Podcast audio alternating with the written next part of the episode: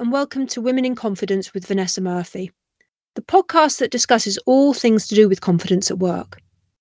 This is a podcast for women who want to know more about where their confidence supports them and where it can let them down in their careers. I'm your host, Vanessa Murphy, confidence coach, HR expert, and podcaster. Every fortnight, this podcast will introduce you to women who have interesting stories to tell around confidence. Through their stories, you will realise that even women who appear to have it all have had confidence wobbles. But by listening to them, you will take away what they do to remain top of the confidence game. So I'm delighted to announce that Lindy Alexander is joining me today as the first writer to be a guest on Women in Confidence. Lindy was a sign language interpreter and social worker for 10 years before she pursued her passion for writing. She is now an award winning freelance writer who regularly contributes to numerous Australian and international publications which you may have heard of, such as Delicious, The Australian, The Age, The Guardian, The Telegraph, and Travel and Leisure Southeast Asia, just to name a few. We're not writing about the lovely things in life, which for Lindy is food and travel. Lindy creates contents for universities, businesses, and non-profits. In 2017, Lindy started the Freelancer's Year, a popular blog that helps fellow freelancers write, earn, and thrive. And just last year, Lindy launched two online courses for aspiring and established freelance writers. Okay, Lindy, welcome to the Women in Confidence podcast. Lovely to have you here. How are you? I'm really well. Thanks for having me, Vanessa. Well, let's start by talking about your current occupation, your profession, and that is a freelance content writer. How did you get into writing? Because it wasn't where you started. No, I took rather a circuitous route to get to writing. So I've always loved writing, but I felt like I only really had two pathways if I was going to pursue it, and that was to become a journalist or to become an author. And my views of journalists, which were so misguided, but were that I was going to be knocking on people's doors, shoving microphones in their faces, asking them really hard questions, or I was going to be an author with all these manuscripts in my drawer and never be published and living on the breadline. And so I had these really fixed ideas of what a writer was. So I never really contemplated pursuing it. So I actually trained as a social worker and I worked in social work for 10 years. And then when I was pregnant with my son in 2011 and 2012, I had some time to think. I think pregnancy gives you a pause and a time in your life where people aren't expecting anything from you. So I harbored this little secret dream of becoming a freelance writer, writing for magazines and newspapers. So I did what most people do when they have a little dream is that you take to the internet and I found a short course in feature writing. I only told my partner, I didn't tell anybody else. I enrolled, and by the time I'd finished the course, I had a small article published. I'd been paid for writing, and that to me blew my mind. And I thought, people are going to pay me for my words. And so for the next few years, I finished off my PhD. I worked two days a week as a social worker. I was raising my kids. And on the side, I was having articles published. And this little dream of becoming a freelance writer started to become a reality. And in 2017, I went full time as a freelance writer. Amazing. And you said during your pregnancies that, or during your pregnancy, sorry, that when you took this course, you only told your partner. Why didn't you tell anybody else? I think in those early stages of having an idea or a vision of something that you want and that you've kept secret for a long time anyway, I felt like that was so fragile. I didn't want anybody else's expectations. I just wanted to take a step towards writing, see what happened. I didn't want people asking me about it. I didn't want to wear their expectations of like when you when are you going to get published by the New Yorker or you know in Good Weekend. I just didn't want anybody else to know. So I kept it I kept it to myself and it felt like a really private, exciting thing to undertake. And when did you decide to leave social work behind and move full time into content writing? So I decided when I was pregnant with my daughter, so that was 2014, 2014. She was born in 2015. I had another break from my social work job for maternity leave. I'd finished my PhD and I felt burnt out, I think. I felt burnt out from doing my PhD and focusing on social work and being a social worker. There was heaps of travel involved in my social work position because I was traveling around Victoria, visiting families in their home. And I just thought, I'm ready to walk away from it, which surprised me because when I was a social worker, that was all I could imagine doing. I felt so centered in that profession. But it was interesting to notice that I pursued freelance writing and that became a bigger and bigger part of how I viewed myself.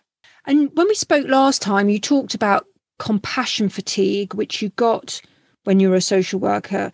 Can you just explain to people who are listening what compassion fatigue is and, and how did that manifest itself for you?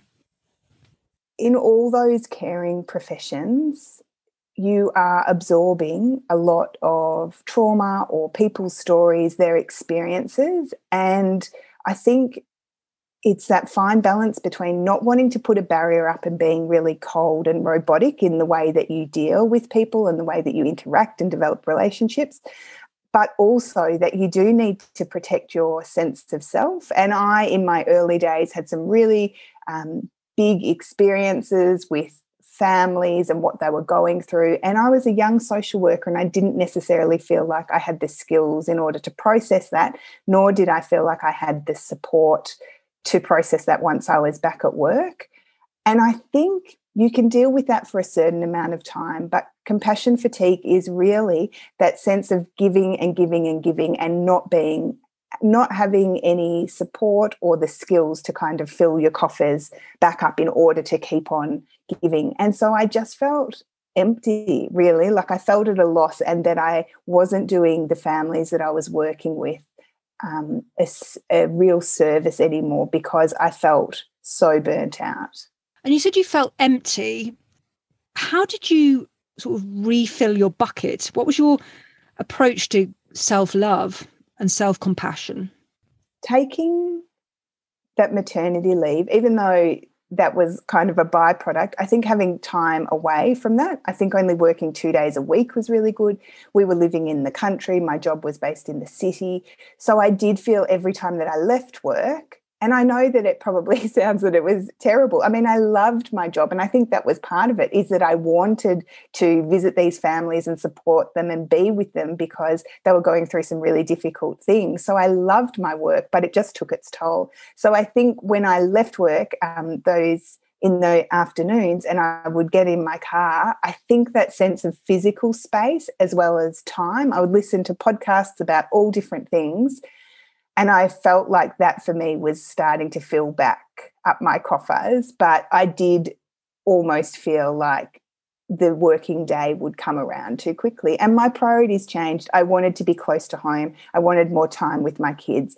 And I also was noticing that I was thinking all the time about writing and story ideas that I could pitch to magazines and newspapers. And I noticed that there was a shift in my mental space where I was focusing my attention. So rather than thinking about families and my position and what I could do to support them, I was spending more time thinking, I wonder if I could write a story about this, or I going down to the newsagents and picking up new magazines and feeling really inspired by that.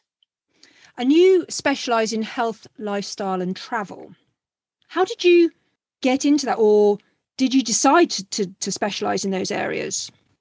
No, I didn't decide to. I think when you're starting out, there's that old advice of write what you know. And so for me, I was knee deep in nappies. So I was writing a lot of parenting articles and writing from my own experience. And then I moved into using some of my social work knowledge in health and disability and writing those kind of articles.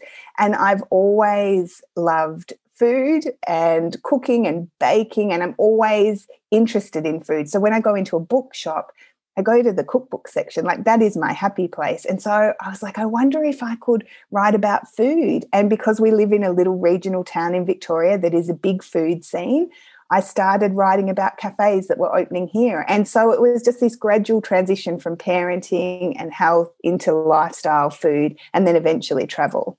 And do you have an agent? I mean, how do you get your how do you position yourself in and lots of publications and in the media?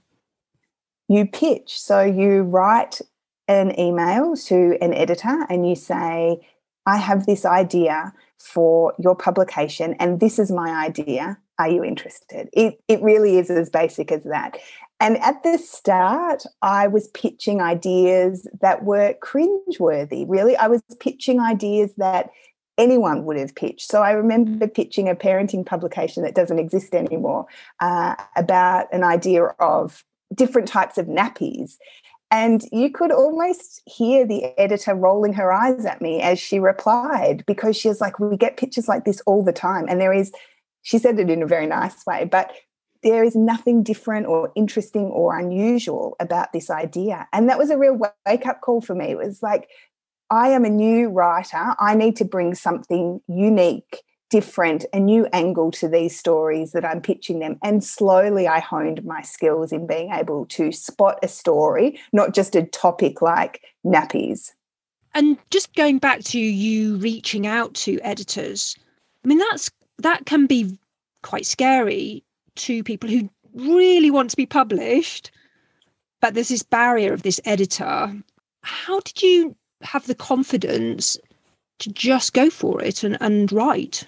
To to the editors? It's such a good question.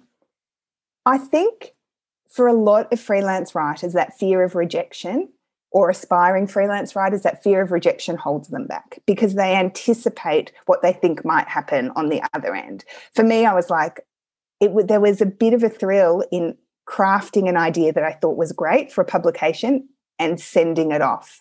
And so I think for me, I was chasing that kind of little high of sending it off and feeling like, oh, I've done it, and then waiting for their reply.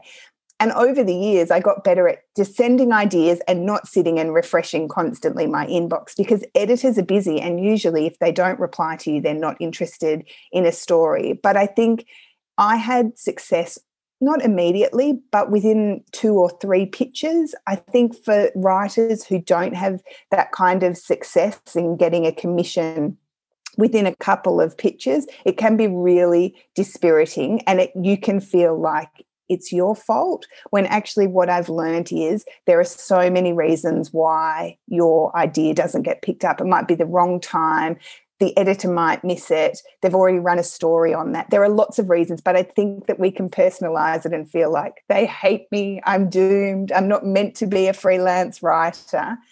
So for me, I think my plan was take action. I don't have any control over whether they like my idea, whether they commission me, but I've done this course. I want to take action on what I've learned. So I just didn't think too much about anticipating what next. All I could do was control writing ideas and sending them out. And that's a lovely message around rejection because rejection is an awful feeling.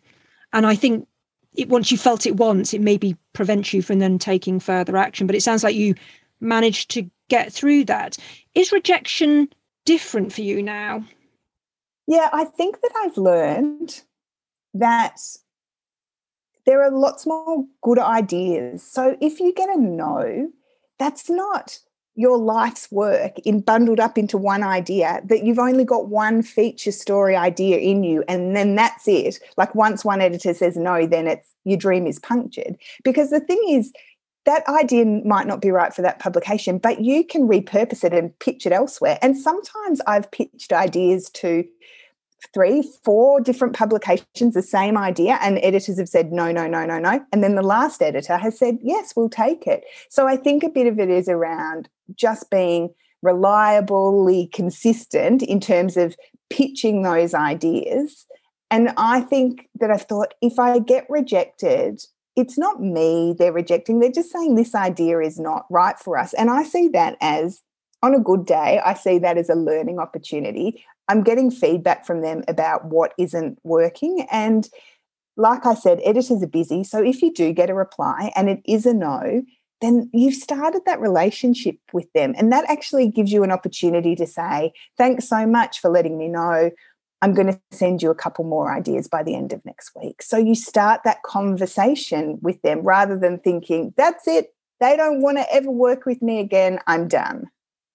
And do you have a process from idea through to writing and sending it off? How, what, what is that process in which you do that? So, usually I have an idea, and that comes from all different places for me. In the early days, it came from what I was living and what I was experiencing, and being at friends' houses and hearing the conversations and thinking, ah, I wonder if there's something in that. So, for example, I was at a friend's house, this is years ago when I first started, but they were all talking about going to a mutual friend's wedding where they already had children and they'd made the decision to get married after having children. And then I was at the library the next day, and our librarian mentioned something about getting married after having children. And I was thinking, is this common? Is this starting to increase? So I did a little bit of research, and yes, the stats are saying that more and more Australians were getting married after they had kids rather than before. So I did a little bit of research, thought, I reckon I could find people to talk about this. And then I pitched that idea. So for me, it's about having the idea kind of substantiating it, making sure that it's got legs, because sometimes you've got this great idea, but when you dive into it, it's really just a sentence or two. There's not going to be enough material that's going to sustain 800 words or 1500 words. And then pitching it, finding the right publication, making sure they haven't run something similar in the past or in the last 18 months, and then sending off your idea. And I guess when you're starting out as a freelance writer or freelance anything, a consultant, the desire or the I don't mean, don't even know what the word is to take on everything, you know, because you want the work and you want your name out there was that the same for you? Do you did you take on everything that you could everything. when you first started out? everything, and then more some because the first time that an editor comes to you and says, "Will you write this for me?" rather than you having to pitch all the time, that is thrilling. But it means that you feel, in a sense of um, you're in a privileged position because you know lots of writers are pitching to these editors. So when they come and offer you work, then you feel like you have to say yes and it feels like an obligation. And I do think I was talking to a really experienced freelance friend yesterday, and she, even she was saying that she still feels that sense of needing to say yes to things because you want to maintain that relationship with people. So I think no matter how experienced you get, there is that sense of being offered an opportunity and and feeling that yes needs to be your answer. And is there an element of when you are approached, it sort of satisfies it, your ego in a way? Yeah, absolutely. I think it really, um, it really can confirm to you that you are a valuable person and a valuable writer to to that editor. And yeah, you sometimes it's hard to get over yourself in that sense. How do you get over yourself? I look at my work week and think there is no way. Or I think, am I prepared to work in the evenings? And I was when I started out. I did work in the evenings and I did work on weekends. I'm much stricter now. And I also know I have this philosophy of there's more where that came from. If I say no, it's not the end of the road. It doesn't mean that they'll never come back to me they and editors understand that you're not always going to be at their beck and call. And some editors i am at their beck and call because i have a great relationship with them. They know they can rely on me. And 99% of the time i will say yes to whatever they offer me. But there are some where i think taking on this work is not going to be worth a the money or the time away from my family or the stress. So i say no. And have you taken on a piece of work and then regretted it? All the time. Less now. But I think in the early days, when I started then branching into writing for corporate clients, yeah, I can remember I was offered this really big opportunity and I was so flattered that they thought that I could do it and that I was capable. And it was a really big chunk of money for us. So I said yes. And I ignored that gut feeling of, you can't do this. And there's a lot of talk, isn't there, around people saying, say yes to things before you're ready. You'll learn as you go. But actually, for me, for this job, it was beyond what I could do. It was around health policy. And they, this corporate client, were initially attracted to me because of my background in social work. But I really don't have a policy brain. And I took it on and I just felt like I was drowning in it. And I had to, I think it's probably only the first and last time that I've ever had to say to a client, I can't do this. And I have not misled you, but I just, now that I'm into the project, I realize that I'm not the right person for you. And that takes enormous amount of confidence to face up to the client and say say those things how did you mm. can you re- remember that conversation I felt sick about having that conversation with them because I felt like I was letting them down. I felt like I I had known that feeling in my gut had grown and I felt like I've known this for probably a couple of weeks and I haven't said anything because I've just tried to grit my teeth and come to terms with what it is I'm doing but actually I am floundering here. Um, they were really gracious about it and I think they were grateful that I had let them know and I think probably in the corporate world, this happens more than I expected. But I felt like I had failed, failed them. And I also felt like I had failed myself by saying yes when I really, in my heart of hearts, knew that I shouldn't have taken that on. And so, based on that experience, what can you advise listeners if they find themselves in that situation? I think to take some time and really think about are you flattered by this? And is this going to be a stone around your neck? If you take it on, do you really have the capacity and the capability to see this project through? Because it's going to be more damaging to you and to the client.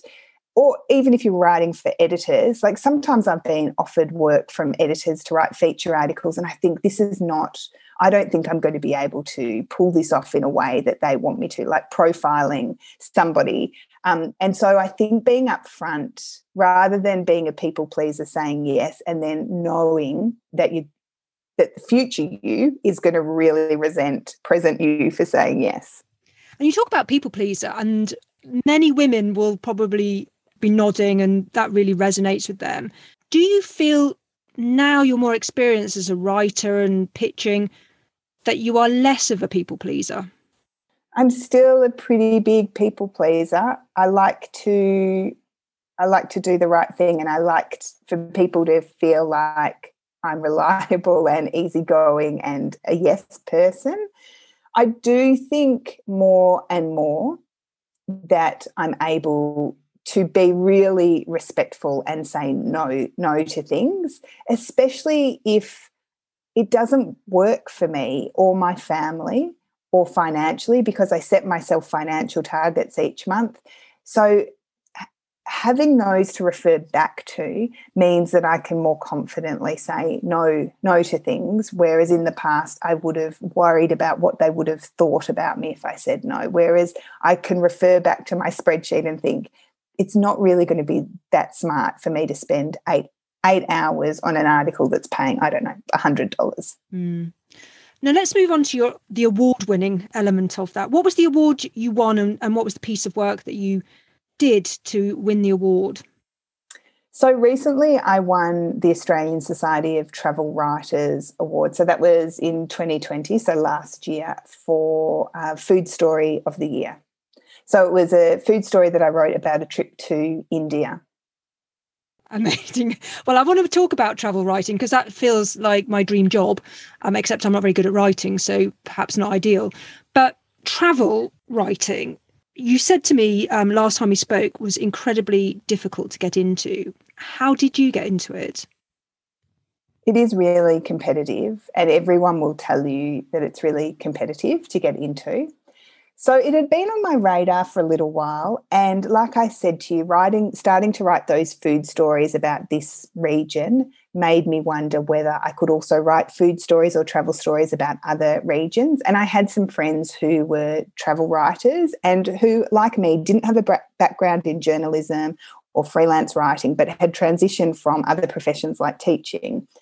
And I could see that they were having success. And it looked like a lot of work, but it also looked like they had these incredible opportunities, like you said, that most people dream about. So I started speaking to them. I started learning about it because there are lots of rules and things that you don't as an outsider, even as a freelance writer, there are a lot of things in the travel writing world that are specific to that in terms of how all that works, how you pitch, how you work with tourism boards, that I had a lot of learning to do. So I kind of cut my teeth in this local area and then spoke to people, did some reading, and found out okay, maybe I can start pitching some travel stories to my regular editors about different places.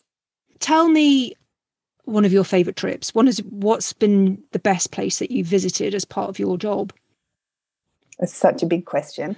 I think, you know, the first place that comes to mind, I think, is Canada, because so in the early 2000s, I'm really going to date myself here. I met my partner in Canada. So we were both, he is from the UK and he was working in the ski fields, and so was I, and we met. And I, we hadn't been back, and we'd been talking about going back to Canada. And then in 2019, I had an opportunity to go back on the to go on the Rocky Mountaineer. So from Vancouver to Banff on that incredible train that snakes through the Rockies. And how can you say no? And I had a commission from a magazine and I just think being back in Canada and the mountains and the water and the chateaus, and as we pulled into Banff, which is where Pete and I met, it started snowing. And I was like, this is like a magical storybook. And we had these incredible experiences in a spa, you know, like a Nordic spa where we went from freeze uh, boiling water into freezing cold water and then warmed up by an open fire. I think those kind of experiences are incredible. But what are the downsides of travel writing?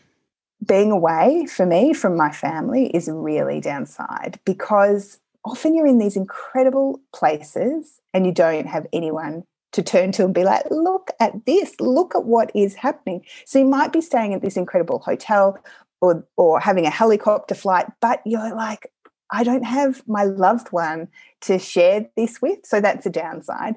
The days are huge. If you're on an organized trip with um, a public relations firm or a tourism body they want you to do and see as much as you can. So you have lots and lots of material to write about. But that inevitably means if you're doing an international flight, often you're landing, you might have half an hour, an hour in your room then you've got to have a shower and then you're down for welcome drinks and then you'll be out for dinner. You might go out to something after that and then you probably have a 7 a.m 7.30 start in the morning and that will go all the way through till 10 the next night and you're just repeating that. So it's the, my daughter who's six often refers to it as holidays mum's going on holiday and nothing could be further from the truth. I really feel like when i get home i'm like i need a break. Like i it's almost it's just this whirlwind of experiences. So even though you might be staying in these incredible places it's rare that you would have an afternoon to just totally luxuriate and go for a swim and go for a walk or explore the local village you're pretty much scheduled the whole time. Still sounds like a dream job to me. It is. It is. I'm just going to switch it slightly now. Um, I ask this of every guest that comes on. Do you think that confidence is nature, so something just about you, or is it nurture? That's a good question, too. Okay. I think probably confidence is like health.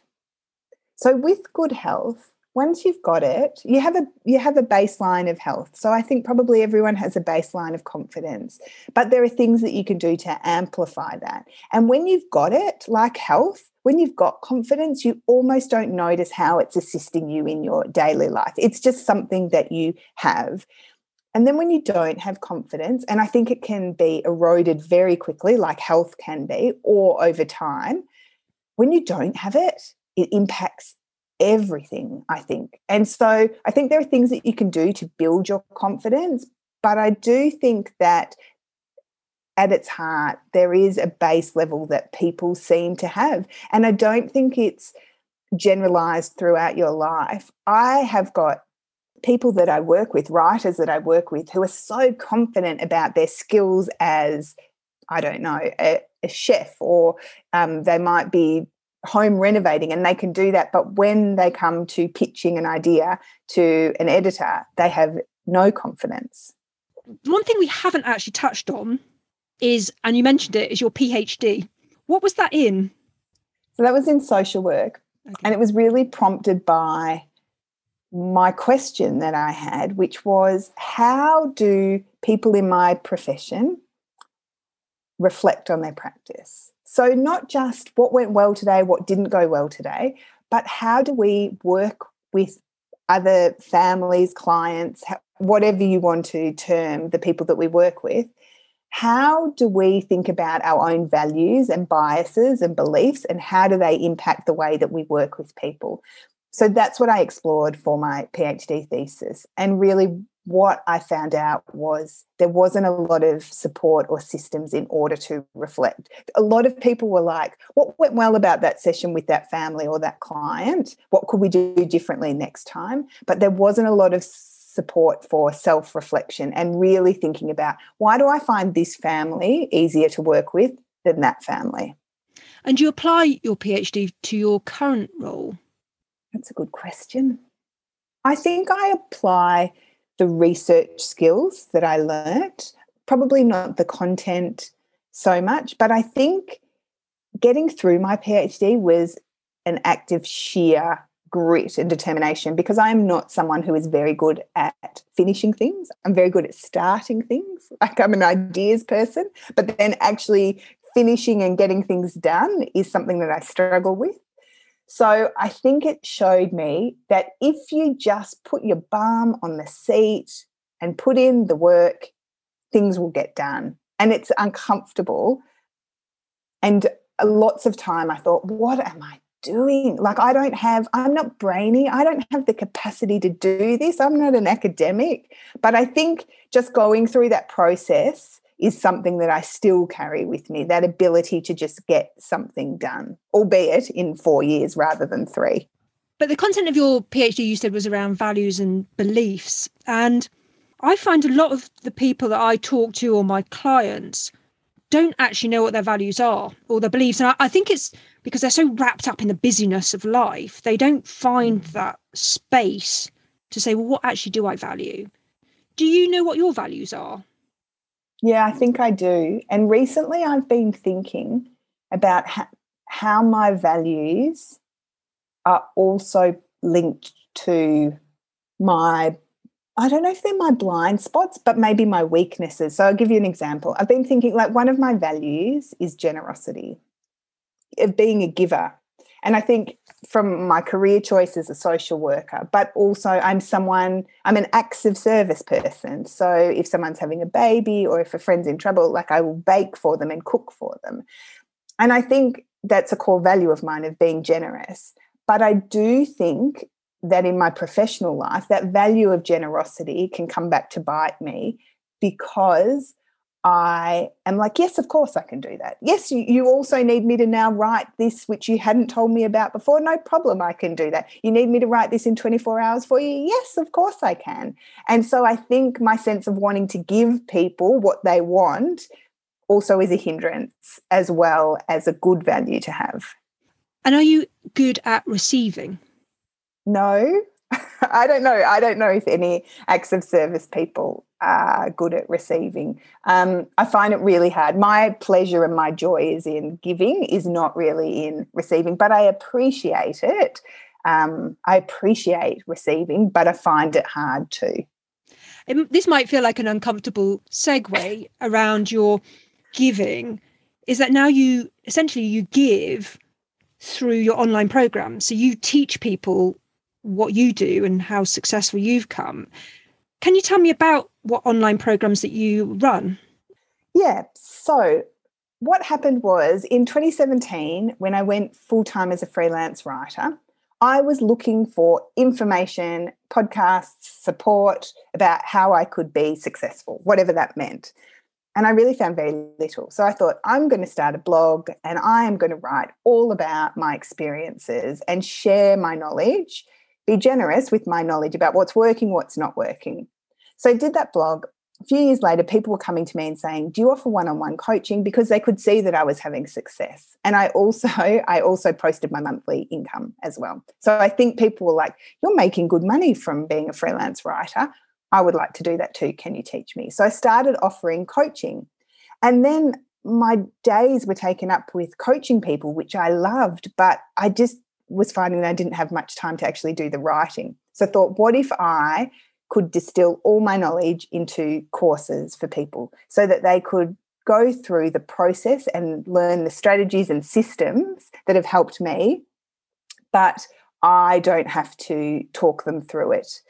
And so I started and procrastinated and last year so june 2020 launched my online my first online course so that's for established writers who want to earn $100000 a year or more from their writing. And you said you were procrastinating. What stopped you from launching that program? That is a million dollar question. I think I wanted it. People wanted it. People were asking me all the time, when is your course coming? And I just felt so fearful about what would happen if it wasn't going to work, putting myself out there. What if my strategies didn't work for these people? And I had the course sitting there. I just didn't launch it. And finally, one of my friends who had just been putting up with me, complaining about um, how I wasn't launching, said to me, Lindy, it's like the Boxing Day sales, and everybody has got their nose and hands pressed up to the glass trying to get in. And you're just standing back being like, mm, not sure that I will open today. She's like, just do it. And I thought, she's right. I, ha- I have to do it. And it felt so incredibly scary because the idea of it was great, but the reality of actually launching, putting myself out there, saying to people, this is what I've created was so scary for me. And how is it going so far? It's so good. I'm so glad that I've done it um, it's amazing. And the people within my community, and now I've got two online courses, one for beginners, but they're getting incredible results. And I think I'm so glad to be part of that. And I love showing up for that community and being generous in my knowledge. And when people say, Oh, you're so generous, I think, Oh, that's so nice. Like it feels really affirming to me that I can share my experience and my strategies and techniques with people who really want to implement them. So you must be very grateful to your friend who gave you that nudge. I'm so grateful. We all need friends like that then. When we're procrastinating, we need a friend who's just going to give us that, maybe a kick or, or even just a nudge. Yeah. Do you have any other techniques or uh, mentors who support you in your your work? For a long time, I relied on fellow freelance writers, and especially online, there's big communities of freelance writers, and I found that so invaluable. And I think if I didn't have those people in the beginning, I probably would have got disheartened or just felt like I was I was I was struggling and everybody else was doing well. Like when you didn't hear back from editors or you got ideas rejected or you got asked to rewrite a story. So I think having people to say, yeah, that's happened to me too, is really helpful. And then in the last few years, as I've ventured into digital products, online courses, there's a whole new world there in edupreneurism, which I knew nothing about. And so, yeah, I've invested really heavily in myself in terms of joining group coaching programs, masterminds to really help me deliver the best programs that I can. And how can people find out more about you? Because they may there may be people who are listening who are aspiring freelance writers and think Lindy is exactly the person I need to, to reach out to. How can people find you, Lindy? The best spot to go to is my website, which is thefreelancersyear.com. And so there you'll find all, so it's about four years worth of different blog posts that show you how to get started in freelance writing or corporate writing, or if you're an established writer, how to make more money. And then there's a courses section too. So if people are interested in enrolling in either of my courses, they can find out more info there. And do you still write your blog? I do, yeah. So I send out a newsletter each week. Um, at the moment, I'm experimenting and I'm sending out a newsletter three times a week. And I'm really enjoying it. The people within my community who are on my newsletter list are just lovely. And I reply to everyone. And often people are really surprised that it's me. And it's, I don't have a team around me, but I don't. It's just me. And so it comes into my inbox and I get back to everyone because people were so kind to me in the early days when I was starting and I had a question about something that I want to be able to give that back. And what's next for you? Where do you see your career evolving? I don't know. That's such a big question. I think with the pandemic, travel writing has been put on hold. Well, definitely international travel. I mean, at the start, when the pandemic hit, I mean, I think I had two or three international trips lined up. I had the same number of domestic trips lined up, and they all just fell over.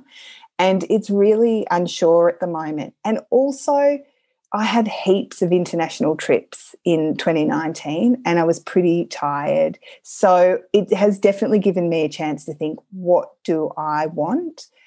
I still want to continue writing because I love it, but I also want to grow that part of my business that is helping writers, both aspiring and established writers, to hit their goals because lots of them want to have freedom and flexibility they want to maybe make more money so that they can write their novel or do a ceramics class or whatever that is. And I think that is incredible to be able to support people to do that. And then finally, before we wrap up, what's your one piece of, of advice that you can give to people who are aspiring freelancers who are probably not confident taking that step? I think the confidence doesn't come first. I think knowing that confidence comes from taking action and it can feel really scary. And in fact, I think everything new that you do, you know, there's that saying, new level, new devil. I think everything new is going to stretch you and push you. But I think sometimes we're like, oh, well, it's going to take us so long am I really going to be able to learn all about this world of freelance writing? Whereas that time is going to pass anyway. So imagine in a year's time, if you've taken this step and you're starting to write articles for different magazines or newspapers or companies, it's possible. And I think that feels really exciting to think about the possibilities of taking the action first rather than waiting for the confidence to come. That is an amazing piece of advice. Thank you. And thank you, Lindy, for taking part in this podcast. Um, it's been amazing having you on as a guest. So thank, thank you. you. You've got such great questions. thank you so much for listening to Women in Confidence, and I hope you enjoyed it. If you did, then please like it, share it, comment on it, and if you want to, sponsor it. If you'd like to take part in my podcast or know somebody who would make a perfect guest, then please email me on contact at vanessa-murphy.com. That's contact at vanessa-murphy.com. Until next time. Thank you.